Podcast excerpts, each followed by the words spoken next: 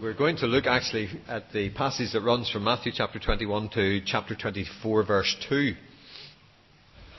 I think we need, in, in, trying to deal with this particular part of Matthew's Gospel, we need to take the big picture to get a sense of what's going on here. Um, we've been trying to do that over the last few weeks and again today, so I'm not going to read just one particular part of it, but if you have it open, we'll be able to work our way through this passage from Matthew 21 uh, to Matthew 24, verse 2. Uh, I think it's about to fall. You might want to rescue it. Yes. Just heard. That's the bass guitar. In case you're wondering. Well, we've just had the Conservative Party leadership election over the autumn. And now, at the start of the year, we have the Liberal Democrats leadership election. The Conservative one broke new ground in politics it was essentially a rather civilised campaign and conducted open to the scrutiny of the media as well as the party itself. And I think the opinion polls would suggest that it has done them a lot of good. The Lib Dems, on the other hand, seem to have managed to do themselves a lot of harm. And now there are going to be three candidates from that party under scrutiny in the weeks that lie ahead, though just how publicly will be a matter of interest. And already they find themselves in more difficulty as, rather tragically, it's uh, become clear that Mark Oaten, one of the four candidates, has stood down because of revelations about his sexual life and behaviour. And no doubt, in the not too distant future, we're going to have a new Labour leadership election. And I suspect that the fur will really fly in that one. It could be the most explosive of all three. These elections, and that they should all be happening in quick succession, are interesting, and they raise questions about leaders' personal values, how leaders perform under pressure, about the experience they have and the right to be heard, and about their authority in particular. And this morning, as we look at this passage from Matthew 21 to Matthew 24, we discover that it was no different in Jesus' day. Last week we had an overview of the last week of Jesus' life, and then in particular a look at his entry into Jerusalem and his entry into the temple and clearing of the temple. Very deliberate and planned events, which were important in religious and political terms within the life of Israel. They weren't things that just happened on the spur of the moment. And we noticed how they were tied in not just with Old Testament passages of Scripture, but many Old Testament uh, references and imagery of the Old Testament. And today we want to move on a bit through the passage and deal with some of the consequences of those deliberate actions. So I'm asking you not to concentrate so much on the flow of the individual teaching sections that you will read here, but on the flow of events as Matthew describes them in this particular passage. So let's look at the first incident. Matthew 21, verse 23. This is day three of the last week of Jesus' life. Jesus entered the temple courts, and while he was teaching, the chief priests and the elders of the people came to him. By what authority are you doing these things? They asked, and who gave you this authority? What Jesus has been doing in the previous two days, entering into the temple, turning tables upside down, presenting huge challenges to people about the religious life of the nation, entering Jerusalem the day before that, on a donkey, symbolic of the Messiah, the anointed one, God's chosen king coming into his city. What Jesus has been doing has been raising the stakes. And they're the kind of things that could not be ignored by the authorities, and Jesus knew that. You can just begin to imagine the conversations that have been taking place late into the night. The scenario playing, the planning of how to handle Jesus if or when he comes back into the temple. And Jesus has been teaching in some part of the temple precincts. So the chief priests and the elders of the people come to him and they challenge his authority to do these things. They challenge his authority to set himself up as a leader of the people. The temple was their jurisdiction, so it was reasonable that they should challenge Jesus. But they're nervous about throwing him out physically of the temple because verse 26 makes it clear that they're concerned about the people. They're anxious about the response that the people will have to what they do. But the question that Jesus asks of them is fascinating. They come and they say, Who gives you this authority? And Jesus says, Well, I'll tell you if you answer my question. Verse 25. John's baptism, where did it come from? Was it from heaven or from men? Tells us something about the influence of John the Baptist, that in Jerusalem he was so well known, that this issue was still so live in the people's consciousness. John's preaching a baptism for repentance. And in the encounter that follows, there's a standoff because there's no resolution to Jesus' question. Because if they say from heaven, uh, they discussed it among themselves and said, if we say from heaven, he will ask them, why didn't you believe him? But if we say from men, we're afraid of the people. For they all hold that John was a prophet. And they had a fear of the people around them here. So there's no resolution. So Matthew is helping us see a confrontation taking place between Jesus, who for day three has come back into the temple precincts, is teaching the people, and the authorities now have to come and take on this pseudo leader of God's people, as far as they are concerned. So it's not just a standoff that you have here. We then have Jesus telling two parables. Uh, the first one is the parable of the two sons, which has a very clear application. Verse 31 Which of the two did what his father wanted? The first they answered. And Jesus said to them, I tell you the truth, the tax collectors and the prostitutes are entering the kingdom of God ahead of you. Who's he speaking to? He's speaking to the chief priests and the elders who are still standing there as part of the crowd. For John came to show you the way of righteousness. They wouldn't answer the question about John, but Jesus doesn't let them off the hook. John came to you to show you the way of righteousness, and you didn't believe him. But the tax collectors and prostitutes did. And even after you saw this, you did not repent and believe him. This is not just a standoff, this is turning into a confrontation. And look what happens in the next parable, the parable of the tenants, which has an even clearer application when you get to the end in verses 43 and 44. Jesus says, Therefore I tell you, the kingdom of God will be taken away from you and given to a people who will produce its fruit. He who falls on this stone will be broken to pieces, but he on whom it falls will be crushed. So it's not surprising that the outcome is in verse 45 when the chief priests and the Pharisees heard Jesus' parables, they knew he was talking about them. They looked for a way to arrest him, but they were afraid of the crowd because the people held that he was a prophet. Incident number one. I don't know what time of the day it took place. I don't know the exact setting within the temple precincts, but this is day three of the last week of Jesus' life. He's in the temple, he's teaching. The chief priests and the elders have been there. There has been a standoff which has turned into a confrontation in which Jesus makes it very clear what he thinks about where they stand. Second incident. If you go down to verse 15 of um, chapter 22, because Jesus then starts to teach more generally to the people around him after the chief priests and the elders have left. And in verse 15, it appears that something has been going on in the background, and the Pharisees went out and laid plans to trap him in his words. They sent their disciples to him along with the Herodians. So this is the second incident. I don't know whether it was 15 minutes later or an hour later, but it's the same day, it's the same setting, it's in exactly the same place. And this is very interesting, this second incident. Because the Pharisees, having watched the chief priests and the elders come back with their tail between their legs, now pick up the baton. The chief priests and the elders don't seem to have done Jesus any harm, quite the opposite. And the Pharisees maybe have decided that as they have chased him around Galilee for years, they're in a better position to try and sort him out. It's very interesting in verse 16 that they choose to send their disciples and the Herodians because the politics of what is going on here is fascinating, and it was probably too much for them to go themselves. To understand this, it's a bit like politics here in Northern Ireland. A bit, only a wee bit. It's a bit like a DUP UUP joint delegation going to number 10.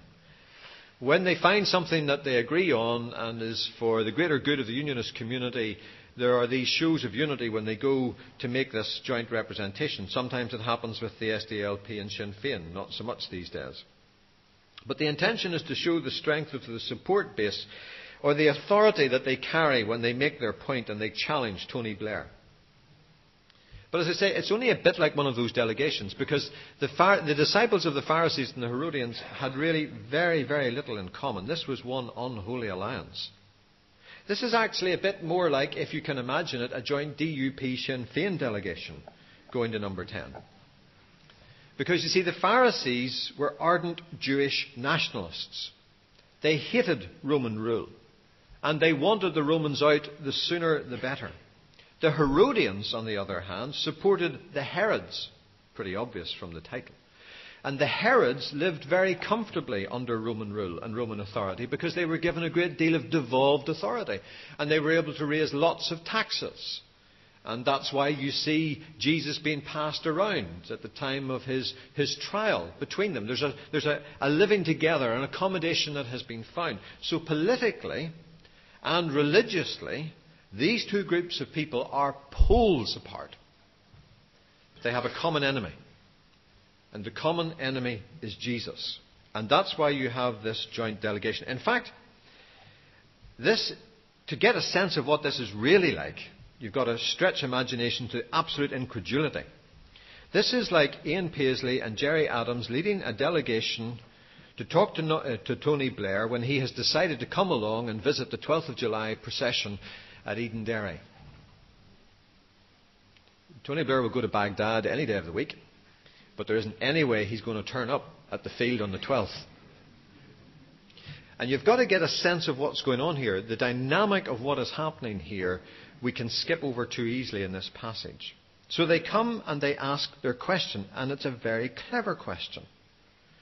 They say to Jesus in verse 17, We know you are a man of integrity and that you teach the way of God in accordance with the truth, that you aren't swayed by men because you pay no attention to who they are. Tell us, what is your opinion? Is it right to pay taxes to Caesar or not? Well, if Jesus says it's right to pay taxes to Caesar, the Herodians will quietly melt off into the crowd, no doubt, and will leave it to the disciples of the Pharisees to stir up the crowd against this Roman sympathizer. I'm quite sure this was the plan. If Jesus says it's wrong to pay taxes to Caesar, then the disciples of the Pharisees will quietly melt off into the crowd and leave it to the Herodians to start a row about how this man's causing trouble and how we need to get him off to Herod, we need to get him sorted out. It's a very clever question. And they think that we can't lose with this question. The genius of Jesus' answer is that it is both fearless and wise. First of all, Jesus rebukes their hypocrisy. They start with this whole thing about, We know you are a man of integrity, Jesus. We know you're not swayed by people. And here they are, sworn enemies, standing together. A public show of love and affection. Nonsense. So Jesus says, You hypocrites. And his response to them is absolutely fearless. He is prepared to antagonize both groups because he is not prepared to put up with the hypocrisy that is going on in front of him. And then his answer is just pure genius. Give to Caesar what's Caesar's and give to God what is God's. After all, the coin has Caesar's head on it. And there's not really very much they can do about it. Which takes us to the third incident. And notice the way in which Matthew says in verse 23 of chapter 22, that same day. This is the third attempt on Jesus. That same day, the Sadducees, who say there is no re- resurrection, came to him with a question. Teacher, they said, Moses told us that if a man dies without having children, his brother must marry the widow and have children for him. And you may know the rest of the story, how they, they create this hypothetical situation that, in fact, the woman ends up marrying seven brothers. So, in this resurrection, which they don't believe in, Sadducees didn't believe in resurrection. In this resurrection, uh, whose wife will she be? We've had the chief priests and the elders.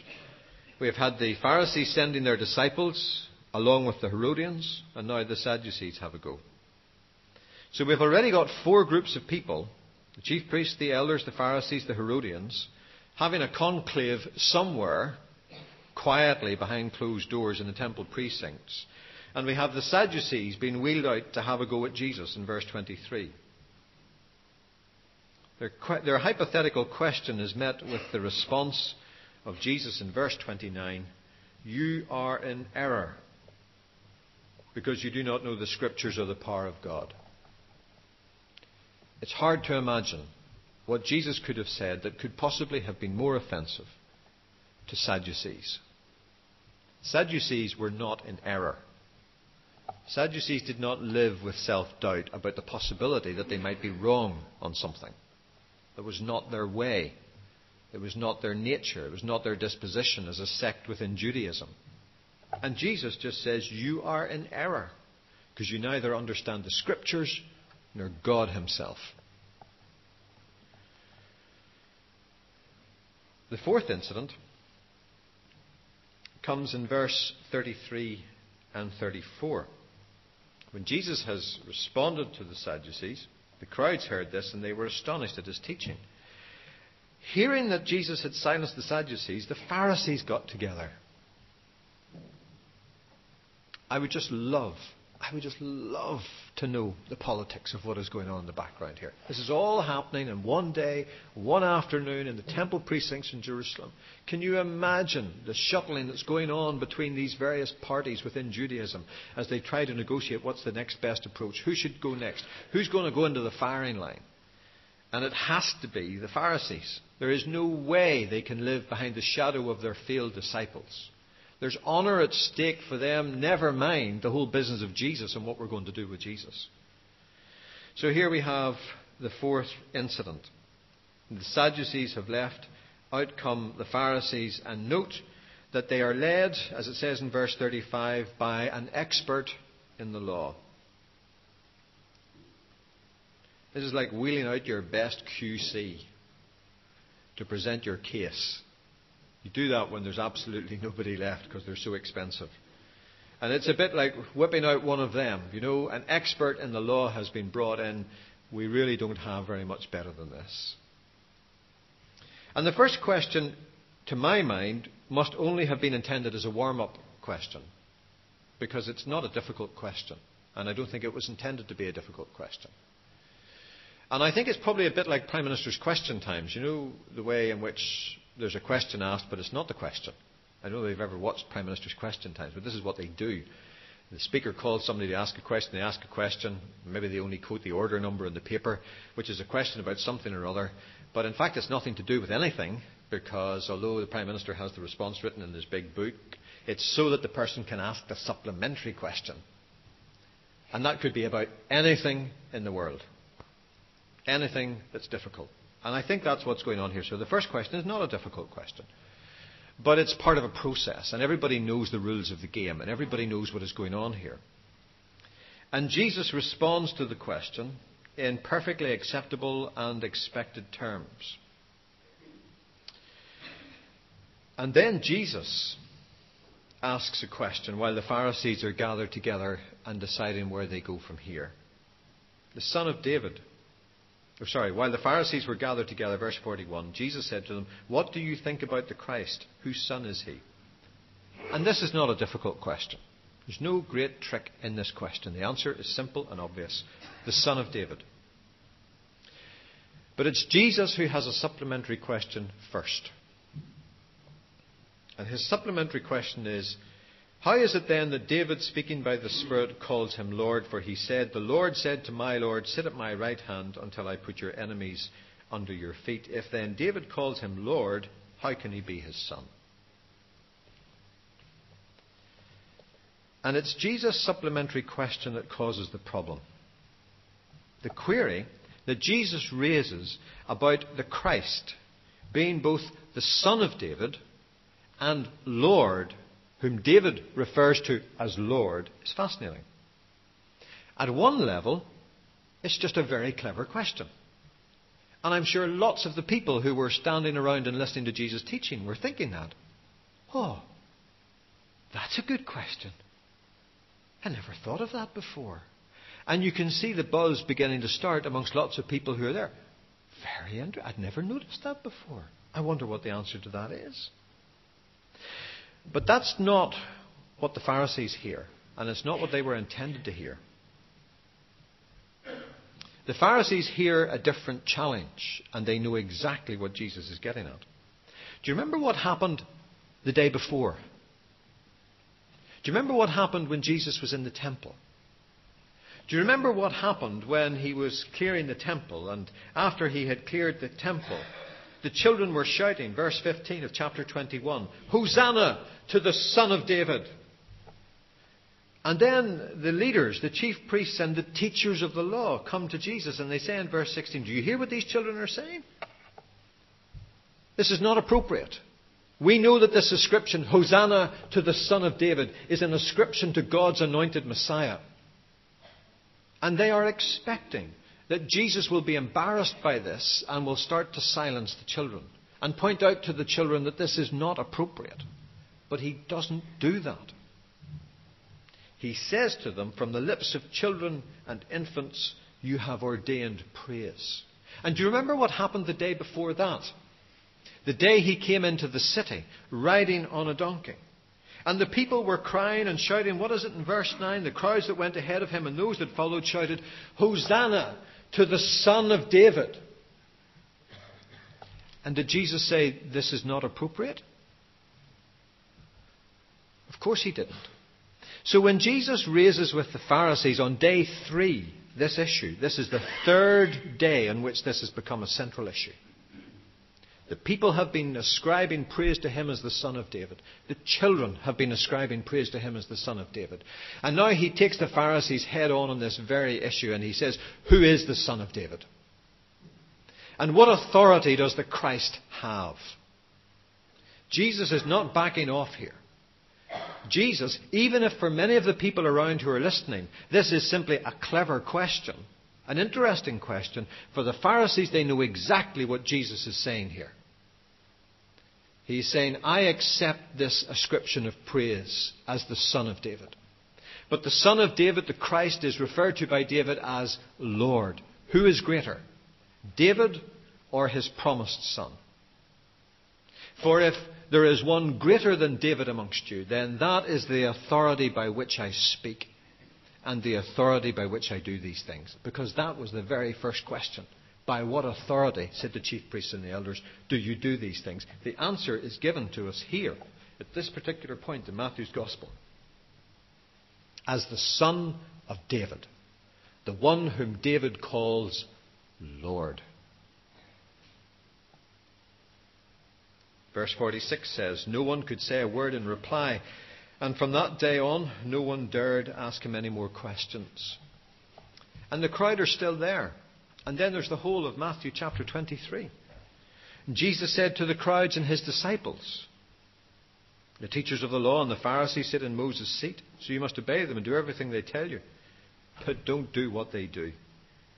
For they do not practice what they preach. They tie up heavy loads and put them on men's shoulders, but they themselves are not willing to lift a finger to move them. Everything they do is done for men to see. They make their phylacteries wide and the tassels of their garments long, and they love the place of honour at the banquets and the important seats in the synagogues. They love to be greeted in the marketplaces and to have men call them rabbi. And the people know that this is true as Jesus is speaking this. And he teaches his disciples, You're not to be like this. This is not what it means to follow me. You're not to be called rabbi. You've only one master and you're all brothers. And don't call anyone on earth father, for you have one father and he's in heaven. Nor are you to be called teacher, for you have one teacher, the Christ. The greatest among you will be your servant. For whoever exalts himself will be humbled, and whoever humbles himself will be exalted. And woe to you, teachers of the law and Pharisees, you hypocrites! You shut the kingdom of heaven in men's faces. You yourselves do not enter, nor will you let those enter who are trying to.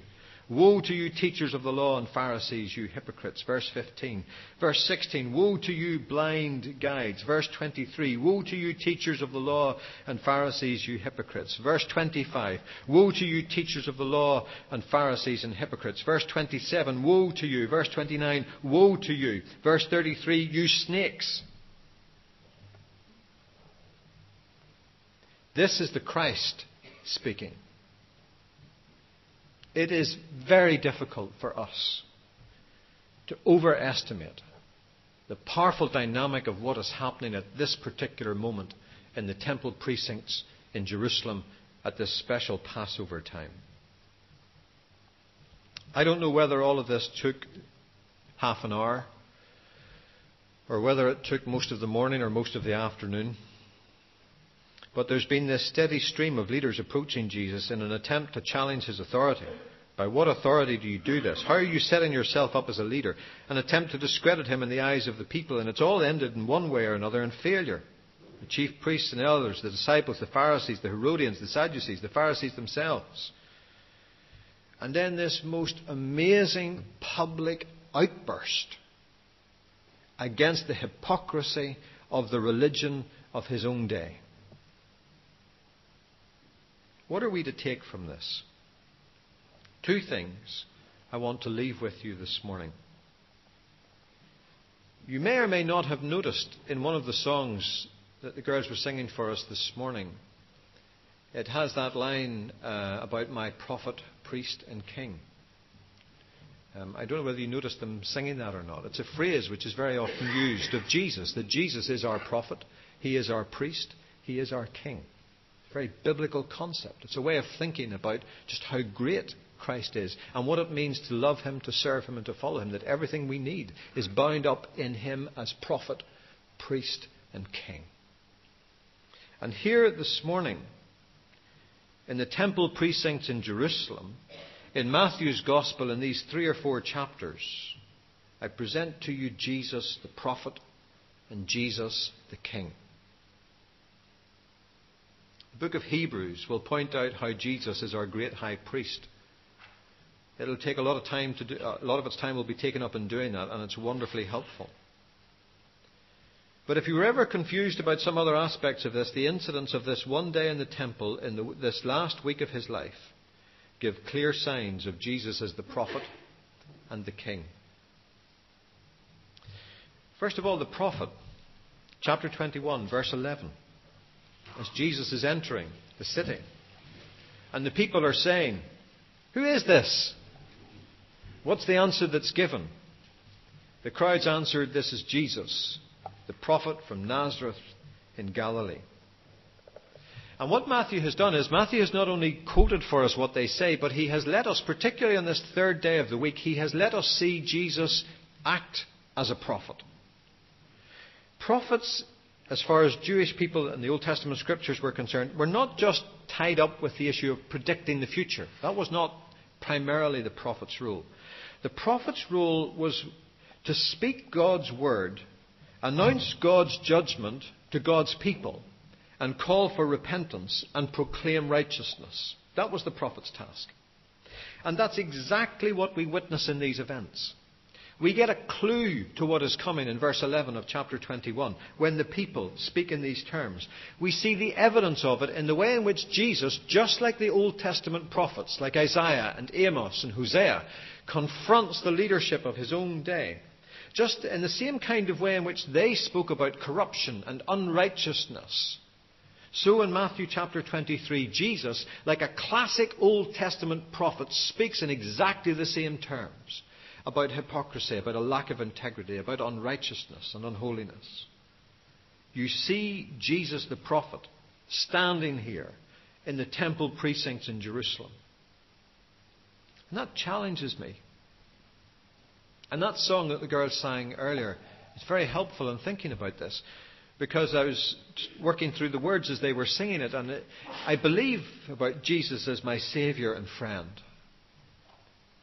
But to speak of Jesus as my prophet, priest, and king takes me a stage further. It's a huge challenge. To speak of Jesus as my Saviour and my friend is very comforting. It's a great sense of privilege, and it's often very appropriate. But he is also prophet. And the hallmark of the prophet is an uncompromising attitude to hypocrisy and unrighteousness. That's the hallmark of the prophet. This Jesus that we see standing in the temple precincts is the Jesus that John sees in his great vision at the beginning of Revelation.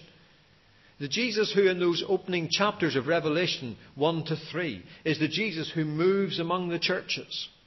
And the Jesus who speaks prophetically to the churches and says, Unless you repent where there is sin, I will remove the candlestick. I will close this place down. Yes, Jesus is our friend and our Saviour, but He is prophet. Not just the fulfillment of all that the Old Testament prophets had to say, but He is the one who proclaims righteousness and justice and demands holiness and integrity. And if I sing of Him, in terms of my Saviour, my Lord, and my friend, I must also be prepared to sing of him and think of him as my prophet. I must hear his righteousness preaching. I must hear his holiness preaching. I must hear his call to repentance in my own life. I think it's fair to say that for some of us, certainly for me, there is a tendency to enjoy Matthew chapter 23. There's a, a, spit and fire going on in Matthew chapter 23, which is appealing. You know, this is not just gentle Jesus, meek and mild. This is Jesus sorting the whole thing out. And it's, there's something about it that is at times attractive because I like to be able to name the hypocrites of today. And I read Matthew chapter 23 and I put other names in there. They're not scribes and Pharisees, they're the names of people. And they're the names of churches. And they're the names of other Christian leaders. And I hear Jesus sorting them out and going through them like a dose of salts, and I love it. And I completely miss the point. Jesus is not getting at other people because of their status, because of the positions of power that they hold. He's not getting at them simply because they're Pharisees. He's getting at them because of unrighteousness and hypocrisy and their abuse of power. And Jesus will get at me in exactly the same way if that's how I behave. This is not a message for other people. This is the finest righteousness preaching you will ever hear in Matthew 23. And it applies to me. And I need to listen. Because this is my prophet speaking. And Jesus the King. Jesus will, within the next 48 or 72 hours, depending on how this week is measured out from this point, will be hanging on a cross with a notice Jesus of Nazareth, King of the Jews, above his badly beaten and broken body. It's a political act. It's a racial act. It's a sign that will be erected by a pagan Roman to offend the Jewish authorities. It'll be there to mock them more than to mock Jesus. Here's your king, Pilate will be saying. You miserable, horrible people. But it is a sign that will be saying more than its author really understands. When Jesus is speaking to the Pharisees in chapter 22 and verse 44, and putting this challenge to them that we looked at earlier, he's quoting from Psalm 110 which they would have known, as Jesus knew, was seen as a messianic psalm even by the Jews of Jesus' own day. And Jesus uses a phrase from the psalm, but it means that they all understand that it's not just that little phrase he's using, but it's the thrust of the psalm itself. And it says in verses 5 and 6 of Psalm 110 The Lord is at your right hand. He will crush kings on the day of his wrath. He will judge the nations, heaping up the dead and crushing the rulers of the whole earth. And Jesus is presenting to the Pharisees the challenge that the Son of David is greater than David. He is indeed the Christ. He is Lord. He is the one who will crush the rulers of the whole earth. And he stands here in the court of the Gentiles in the temple precincts and he says this. And this is a vision of a king who rules the nations, not just Israel. And Jesus understands that. And he is speaking as king. Not just King of the Jews, but King of the nations. Jesus accepts the praise of the people and the children, and in his challenge to the Pharisees stands his ground and claims to be the Lord, the King who will judge the nations. It says to me that in an age of relativism, when I'm supposed to say that your beliefs are no different to mine, or no better than mine, or no worse than mine, when your truth is good for you and my truth is good for me, it says to me that actually, as a Christian, you and I, as Christians, are called to declare that Jesus Christ is King of kings and Lord of lords, and that there is no other name under heaven given among men by which we must be saved. We are called to declare that God so loved the world that he gave his one and only Son, that whoever believes in him shall not perish but have eternal life. For God did not send his Son into the world to condemn the world, but to save the world through him. Whoever believes in him is not condemned, But whoever does not believe stands condemned already because he has not believed in the name of God's one and only Son. The Father uh, loves the Son and has placed everything into his hands. And whoever believes in the Son has eternal life, but whoever rejects the Son will not see life, for God's wrath remains on him. And in this day in the temple in Jerusalem, very near the end of Jesus' earthly life, we see Jesus take the stand as prophet and king. Here's our party leader. His performance has been scrutinized by his contemporaries and the public. We know where he stands. We know his standards. Let's follow him.